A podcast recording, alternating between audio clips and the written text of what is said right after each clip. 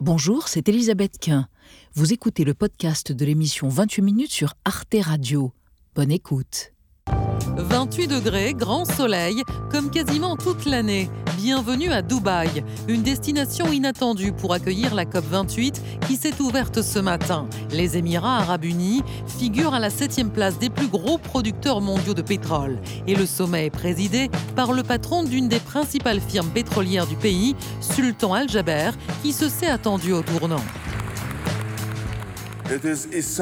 Il est essentiel qu'aucune question ne soit laissée de côté. Et oui, comme je l'ai dit, nous devons faire en sorte d'inclure le rôle des combustibles fossiles. Sultan Al-Jaber, accusé de conflit d'intérêts, est-il le mieux placé pour négocier une sortie des énergies fossiles et maîtrise de gaz à effet de serre? Le patron de l'ONU veut y voir une opportunité à saisir. Je pense qu'il est dans une meilleure position pour convaincre ses collègues de l'industrie des énergies fossiles que s'il était membre d'une ONG. À la COP 26 à Glasgow en 2021, les États avaient accepté de s'engager à cesser progressivement l'exploitation du charbon. Qu'en sera-t-il pour les autres énergies fossiles qui représentent une manne financière toujours plus rentable? Des ONG comme Greenpeace dénoncent les profits qui s'envolent alors que les catastrophes climatiques se multiplient. L'année 2023 a enregistré des records de sécheresse et de température. Et pourtant, euh, les entreprises du charbon, du pétrole et du gaz ne sont jamais aussi bien portées. En 2022, euh, les cinq plus gros groupes pétroliers ont engrangé près de 200 milliards de profits. Alors, face à ce que l'ONU appelle l'effondrement climatique, les deux semaines de négociations à venir à Dubaï peuvent-elles vraiment aboutir à une sortie programmée des énergies fossiles? Peut-on faire confiance au roi du pétrole? Nos trois invités pour évoquer ces questions, Yamina Saeb, bonsoir madame, ingénieure et docteur en énergétique. Vous êtes chercheuse et enseignante à Sciences Po Paris et co-autrice du dernier rapport d'évaluation du groupe intergouvernemental d'experts sur l'évolution du climat, le GIEC. Selon vous, cette COP à Dubaï risque de nous enfermer dans le pétrole et pas seulement à cause du sultan Al-Jaber, de sultan Al-Jaber. Les pays producteurs, comme ceux de l'OCDE, n'ont aucune envie de sortir du pétrole. À côté de vous, Philippe Chalmin. Bonsoir, économiste, tintinologue, Tintin au pays de l'or noir, spécialiste des matières premières, prof à Dauphine et président de Cyclope, un centre de recherche sur le marché des matières premières. Selon vous, Philippe Chalmin, on est toujours dans l'ère du, dans l'âge du pétrole et ce n'est pas bien, mais au vu des rigidités et des précédentes COP, il est peu probable, ajoutez-vous, que notre génération connaisse l'âge des énergies renouvelables. Zut, c'est embêtant, vous êtes jeune. Marc-Antoine euh, El Mazega, enfin, bonsoir, vous êtes directeur du du Centre énergie et climat de l'IFRI. Selon vous, le fait qu'un État pétrolier, Dubaï donc, organise la COP n'est pas une mauvaise chose. On ne peut pas lutter contre le changement climatique en excluant une partie des acteurs, notamment ceux qui produisent des hydrocarbures. Et on démarre bah, justement avec le mot du jour. Oui, pétromonarchie, hein, ce sont donc des monarchies euh, du Golfe qui tirent l'écrasante majorité de leurs revenus des exportations de pétrole. Parmi ces pétromonarchies, on compte l'Arabie Saoudite, le Koweït, le Qatar ou bien encore le Sultanat d'Oman et bien sûr donc les Émirats Arabes Unis, septième producteur de pétrole au monde où a lieu la COP 28. Philippe Chalmin, est-ce que vous diriez comme euh, l'ancien président américain Al Gore que c'est confier le poulailler à un renard ou après tout pourquoi pas? Euh, L'expression euh, renard et le poulailler, elle n'est pas d'Al Gore, elle est de Franklin Roosevelt. Quand Roosevelt, en 1935 ou 36, crée la SEC, l'organisme de régulation euh, du marché euh, boursier américain, il, a confié ça au financier le plus véreux qui était Joseph Kennedy, le père du futur président. Vice-président, reprend. et c'est lui qui a dit il n'y a rien de mieux qu'un renard pour garder un poulet. Ah. Ah et alors, et donc vous dites oui, euh, c'est vrai ou pas? Écoutez, à partir du moment où il avait été décidé que la COP soit organisée dans les Émirats arabes unis, euh, il fallait trouver une personnalité suffisamment forte euh, pour la présider. Pourquoi pas euh, le sultan Al-Jaber, dans la mesure où il a plusieurs casquettes. Effectivement, mmh. il est le patron d'ADNOC. Mmh. L'ADNOC, c'est la principale, c'est la compagnie pétrolière nationale d'Abu Dhabi. Et vous venez de dire, c'est le septième producteur de pétrole dans le monde. Maintenant, peut-être un peu moins que les autres, c'est compagnies font quelques efforts pour les renouvelables. Ils sont pas totalement idiots. Eux aussi, ils savent que le temps du pétrole mmh. est un temps qui se mesurera en quelques décennies, ah, mais pas énormément. Donc ils savent très bien qu'il faut qu'il prépare aussi l'avenir. On, y reviendra au temps du pétrole, mais Yamina Saeb, euh, pour rester autour de Sultan Al-Jaber et de l'ADNOC, euh, euh, vous êtes ulcéré ou pas de voir qu'il a quand même annoncé qu'ils allaient augmenter la production d'hydrocarbures jusqu'en 2027 Il n'est pas le seul. Tous les producteurs de pétrole ont annoncé qu'ils allaient mm. augmenter leur production. Il n'y a pas que les Émirats arabes unis. Si on compte les pays de l'OCDE, dans les États-Unis, la Norvège, l'Australie, qui sont producteurs d'énergie fossile, on fait aussi des annonces d'augmentation de leur production. Donc il est dans euh, la droite ligne de ce que font les producteurs. Euh, après, là où il y a, là où il y a problème, c'est le fait qu'il ait euh, cette triple casquette. Il est président de, la COP, il est ministre de l'énergie et en même temps le, président directeur de, de, cette compagnie. Et du coup, il y a un mélange des genres incroyable qu'on qu'on n'avait quand même jamais vu jusque-là. Là, pour moi, cette COP avec cette présidence-là, avec ce monsieur-là pour la présidence, c'est en fait la cerise sur, sur le gâteau. Marc-Antoine Mazega. En même temps, les COP qui ont eu lieu dans des pays dans le Nord, euh, les pays occidentaux n'ont pas toujours fonctionné. Là, ça serait une occasion de leur, de leur donner, de, de, faire en sorte qu'ils donnent des gages à la communauté internationale. Ils peuvent la saisir, cette opportunité. Oui, absolument. Les, les pays producteurs d'hydrocarbures du Moyen-Orient étaient jusqu'à présent largement sur la défensive et mmh. chercher à bloquer ou à entraver, etc. On l'a vu un peu lors de la COP égyptienne, on l'a vu avant. Mais là, finalement, ils embrassent le changement. Ils sont prêts à s'engager sur des horizons de décarbonation fermes. 2050 euh, pour les Émirats arabes unis, ils renforcent leurs engagements de réduction des gaz à effet de serre. Et les Émirats, c'est vraiment loin des pires parce que depuis très longtemps, ils misent sur le nucléaire, sur les énergies renouvelables, sur des technologies de stockage de l'électricité. Donc en fait, ils sont plutôt en avance dans leur mmh. région et surtout, ils ont une capacité de financement extraordinaire. C'est mmh. parmi les États les plus riches au monde. Et aujourd'hui, surtout dans une période de taux d'intérêt élevé, d'inflation, disposer de cette capacité-là, c'est un atout pour effectivement euh, investir dans les technologies bas carbone. cet argument, Al-Jaber a fondé Masdar, l'entreprise d'énergie renouvelable. Euh, est-ce qu'il n'y a que des raisons de douter de sa sincérité après tout? Alors, Masdar était un beau projet de démonstration euh, à l'époque où euh, il, avait géré. Il est toujours, je pense, président directeur de, de cette boîte-là. Euh, mais il n'a jamais répondu, il n'est pas allé plus loin. Parce qu'à l'origine, on devait mm. faire un objet, un projet de démonstration. et puis après, voilà, une ville de démonstration. Et puis après, faire ça partout. C'est pas ça qu'il a fait. Il a, il a D'ailleurs, Masdar, tel qu'il a été conçu au départ, n'est toujours pas terminé. Et donc, il n'est jamais allé plus loin. Mm. Et après, on dit souvent, il, a, il a Masdar euh, est un gros producteur euh, d'énergie renouvelable, mais lorsqu'il y, a, un classement de Green Power Ranking, mm. et c'est classé 62e. C'est n'est pas classé premier ou deuxième, c'est classé 62e. Euh, et donc, du coup, il est quand même très loin. Mm. Alors après, quand on dit que c'est le moins mauvais, mm. ce c'est pas un si mauvais élève que ça, il augmente les investissements dans les renouvelables, mais au niveau mondial, euh, les investissements des entreprises pétrolières dans les, dans les renouvelables est de l'ordre de 2,5% euh, du total des investissements qu'ils font. Ça, c'est un chiffre qui vient de sortir de l'agence. C'est peu. C'est très peu. Et donc, en fait, on rééquilibre pas. Et puis, en plus, dans le cas des Émirats et dans le cas de tous les pays qui sont, euh, où il y a beaucoup d'opulence, c'est en fait la demande. Consommer plus, consommer plus. Alors, attendez, on va y revenir. Ils sont bons élèves dans les énergies renouvelables. C'est ce que disent aussi eh bien, les géants du pétrole. Écoutez Patrick Pouyanné, le directeur général de Total Energy. I will put uh, in the next, uh, on the six years, $40 billion between clean transition and clean energies on one side and uh, our own decarbonization on our operations, you know. So $40 billion is not far from 40, 40 to 50% of investment. So that's what we have to bring. Uh, technology, uh, slashing emissions down and contributing to the new energy system.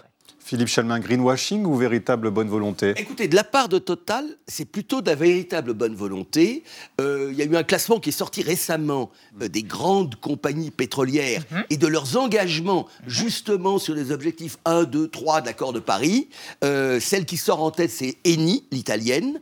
En deux, il y a mhm. Total. Et par contre, effectivement, très loin dans le classement, vous avez Exxon, Chevron, les compagnies américaines. Et les compagnies pétrolières euh, nationales des pays producteurs, celles-là sont encore assez loin. Mais faites attention aussi, le meilleur que, côtoyer le pire. On parlait d'énergie renouvelable. Le premier producteur mondial d'énergie renouvelable, C'est la Chine C'est la Chine, bonne réponse. Merci. Eh ben, la Chine est aussi le premier consommateur mondial de charbon et aujourd'hui, vous avez une, presque chaque jour, ouvre une Ouverture nouvelle centrale thermique au charbon en Chine. Donc euh, euh, la Chine Oui. pose, à mon sens, infiniment plus de problèmes que les pays pétroliers qui, soyons honnêtes aussi, euh, répondent à une demande. L'an prochain, la demande mondiale de pétrole va augmenter, allez, 1,5, 2 millions de barils jour à peu près. Bon, Marc-Antoine Elmazega, oui. satisfaire la demande. Est-ce qu'on n'est pas aussi, nous, responsables, pays industrialisés, de cette augmentation de la demande? Parce qu'on a vu, euh, contre l'inflation, il y a eu des subventions aux énergies fossiles, au carburant, tout simplement. Est-ce qu'on n'est pas tous responsables de ce recours permanent au pétrole et aux énergies fossiles? Alors, nous, dans les pays occidentaux riches, la consommation de pétrole est en tendance déclinante. Mais trop lentement, évidemment, par rapport aux contraintes scientifiques et la connaissance scientifique, mais on est en déclin. Mais le problème, c'est que dans le reste du monde, l'augmentation est forte, voire très forte. Et pourquoi? Parce que les alternatives existent, mais enfin, elles ne sont pas à la portée de main de tout le monde. Il y a énormément de croissance démographique et économique, on ne connaît pas tout ça, on a oublié. Mais quand vous avez un pays où la consommation d'électricité, euh, le nombre de, de personnes qui sortent de la pauvreté, c'est de l'ordre de 10, 15, 20% par an, ça vous fait une pression immense. Vous pensez à l'Inde, par exemple, besoins. Bien sûr, l'Inde, bien sûr, mais d'autres pays d'Asie du Sud-Est. L'Afrique subsaharienne, pour l'instant, n'est pas encore dans cette, dans cette trajectoire-là. Mais donc, de fait, euh, de fait, les hydrocarbures restent absolument centrales, même si on voit arriver le, le pic de consommation et puis un, un- un déclin Si je progressif. puis me permettre. Attendez, il y a Yamina Saeb d'abord qui n'est pas d'accord et après vous, Philippe Chalmin. En fait, il, il n'y a pas de demande de la part des citoyens pour des énergies fossiles. Il y a une, une demande de la part des citoyens, un accès à la mobilité, un accès au confort, un accès à un logement moderne, un accès à la modernité. Il se trouve que nos gouvernements n'ont pas été à la hauteur pour fournir ces accès-là à la modernité. Et, euh, ça existe aussi chez nous, euh, euh, avec les, les énergies du 21e siècle. Ils sont encore avec le logiciel du 20e siècle. Alors quand j'entends qu'il y a une demande du pétrole, ça c'est faux. Il y a une demande des services énergétiques. Ce sont deux choses différentes. Et le problème, c'est que nos politiques, elles ont, par exemple, quand on a eu la crise en raison de la guerre en Ukraine, eh bien, qu'est-ce qu'on a fait? On a refait exactement ce qu'ils ont fait dans les années 70 quand il y a eu le choc, pétrolier. pétrolier. Donc, on a mis en place euh, des programmes de sécurité énergétique. Des sécurité de soutien, Voilà. avec sécurité- l'échec carburant, le Pour sécurité contre la hausse des prix et l'inflation. etc. Et, et- et c'est- et ça, c'est- c'est c'est une différence dans le raisonnement, en fait. Philippe Chalmin. Donc il faut arrêter ces politiques de soutien tout de même, non? On est un peu Ah bah, complice de tout non. cela. Alors, ce qui est évident, mais euh, aucun gouvernement ne serait prêt à l'accepter, que le, finalement, le plus rapide Mm. pour euh, arriver à sortir euh, du pétrole et plus largement des énergies fossiles, c'est d'en augmenter le coût. Mettez le baril à 200 dollars, eh bien, à ce moment-là, je peux vous dire que vous n'aurez aucun problème. Euh, Il y a une étude récente qui montre qu'aujourd'hui, le litre d'essence en euh, pouvoir d'achat du SMIC coûte deux fois moins cher que ce qu'il coûtait au début des années 70. Alors nous, Et on ne le dit et pas. la plupart de nos auditeurs se diraient, mon. Dieu, encore un fou, il veut nous mettre mon litre de samplon 95, qui est, déjà qui est presque à 2 euros, Ouais. il veut nous le mettre à à 4 4. euros. Ouais. Ah ouais mais bon, alors Car ce- oui, mais alors là, moins dépendant de la voiture qu'aujourd'hui. On a créé la dépendance Oui, à la alors, voiture. le problème, problème. cher ami, c'est que euh, on va peut-être sortir de la voiture, mais dans un premier temps, vous allez reprendre en sortant d'ici votre voiture électrique ou votre vélo électrique, etc.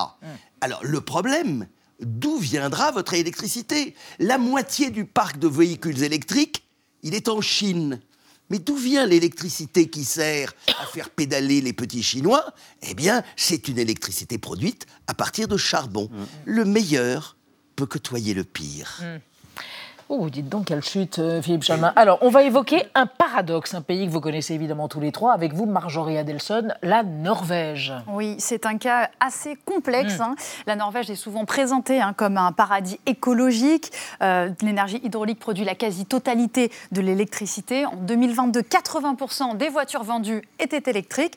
Pourtant, l'économie norvégienne repose toujours en grande partie sur l'or noir. C'est le deuxième producteur de pétrole en Europe, juste derrière la Russie. Et 32% 22% de son PIB vient des hydrocarbures. Cet été, euh, le gouvernement a même donné son autorisation euh, pour 19 projets d'extraction dans le plateau continental norvégien, alors même que l'ONU avait, avait appelé à laisser le pétrole dans le sol.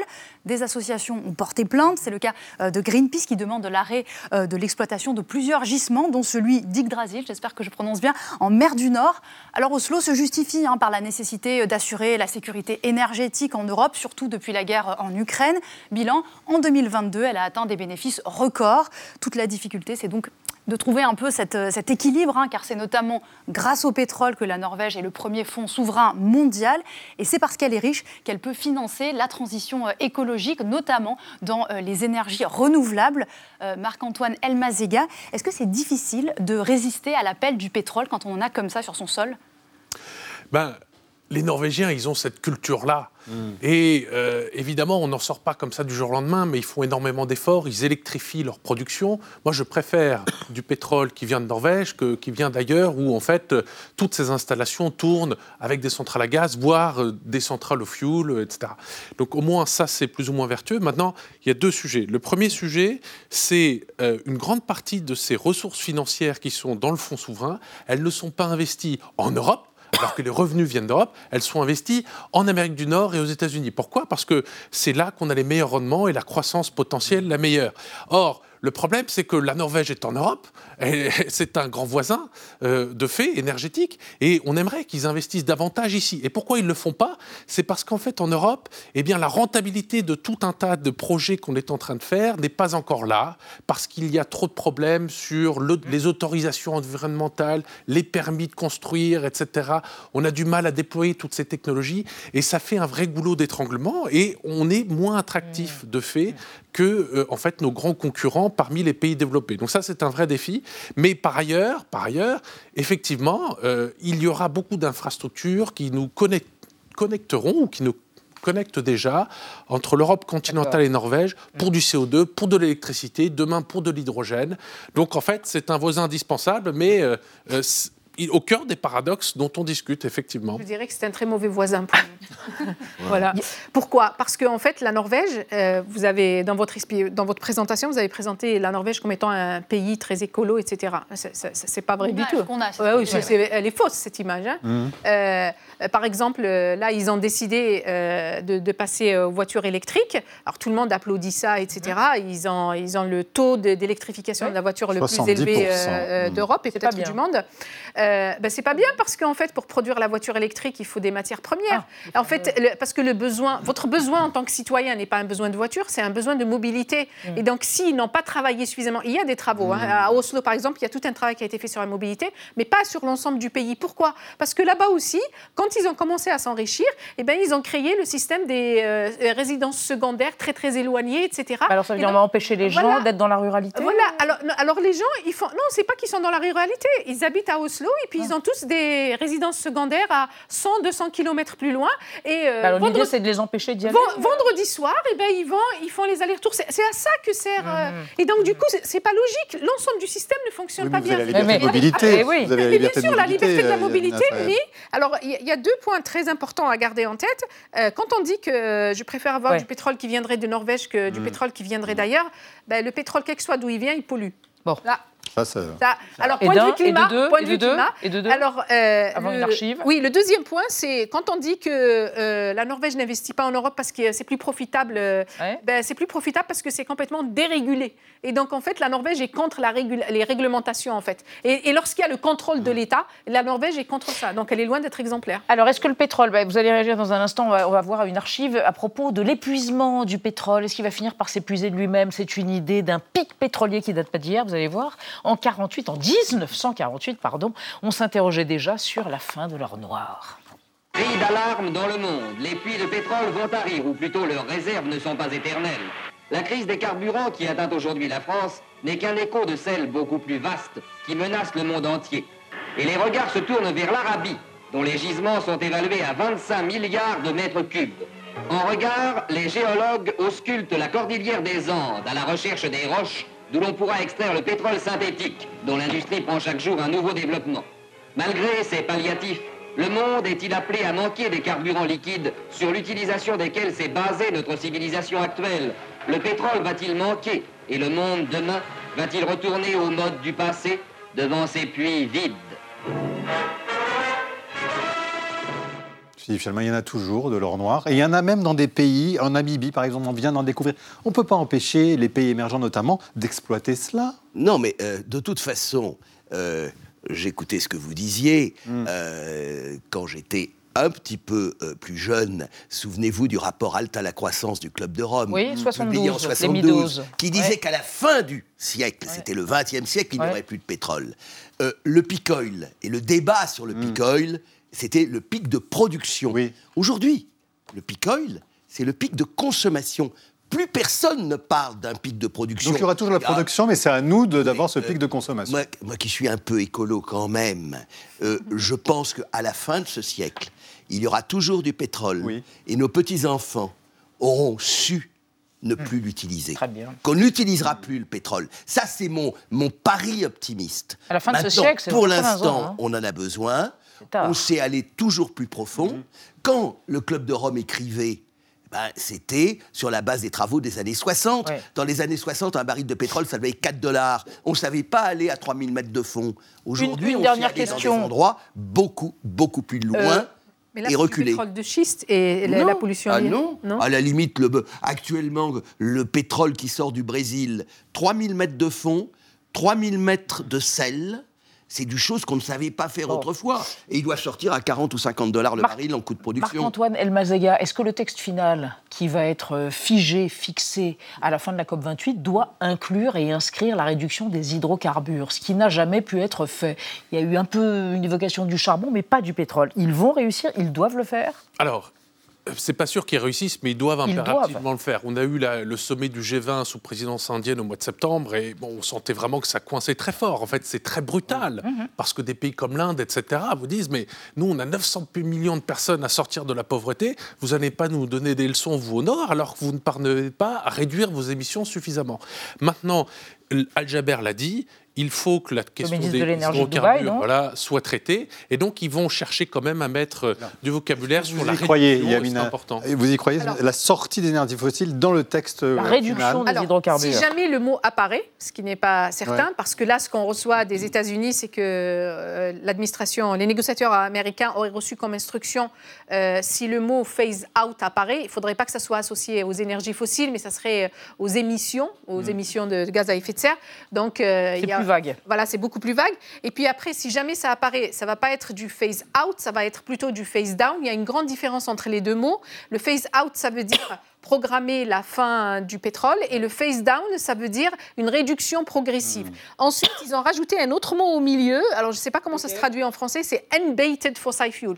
Et ça, voilà. Et ça, ça veut, ça veut dire quoi? Ça veut dire euh, donc une, euh, il prévoit une réduction euh, de des énergies fossiles que l'on ne peut pas adosser à du captage et du stockage de carbone. Et donc, en gros, depuis 15 ans, depuis 15 ans, juste une minute, l'industrie du fossile nous dit qu'ils peuvent tout capter, stocker et tout ça et nous débarrasser des émissions. Ils n'ont jamais réussi, hein mais ils nous disent ça. Donc, du coup, si jamais on obtient ça, ça voudrait dire qu'on va continuer jusqu'à la fin avec les énergies fossiles. Merci pour cette conclusion et merci à tous les trois d'être venus débattre autour de la COP28 de Dubaï et savoir si on peut faire confiance aux pétromonarchies pour en finir, en tout cas pour réduire les hydrocarbures. Retrouvez le podcast de 28 minutes sur toutes les plateformes de podcast et sur arteradio.com. Et pour soutenir l'émission, abonnez-vous, commentez, critiquez, mettez des étoiles et partagez le podcast avec vos proches.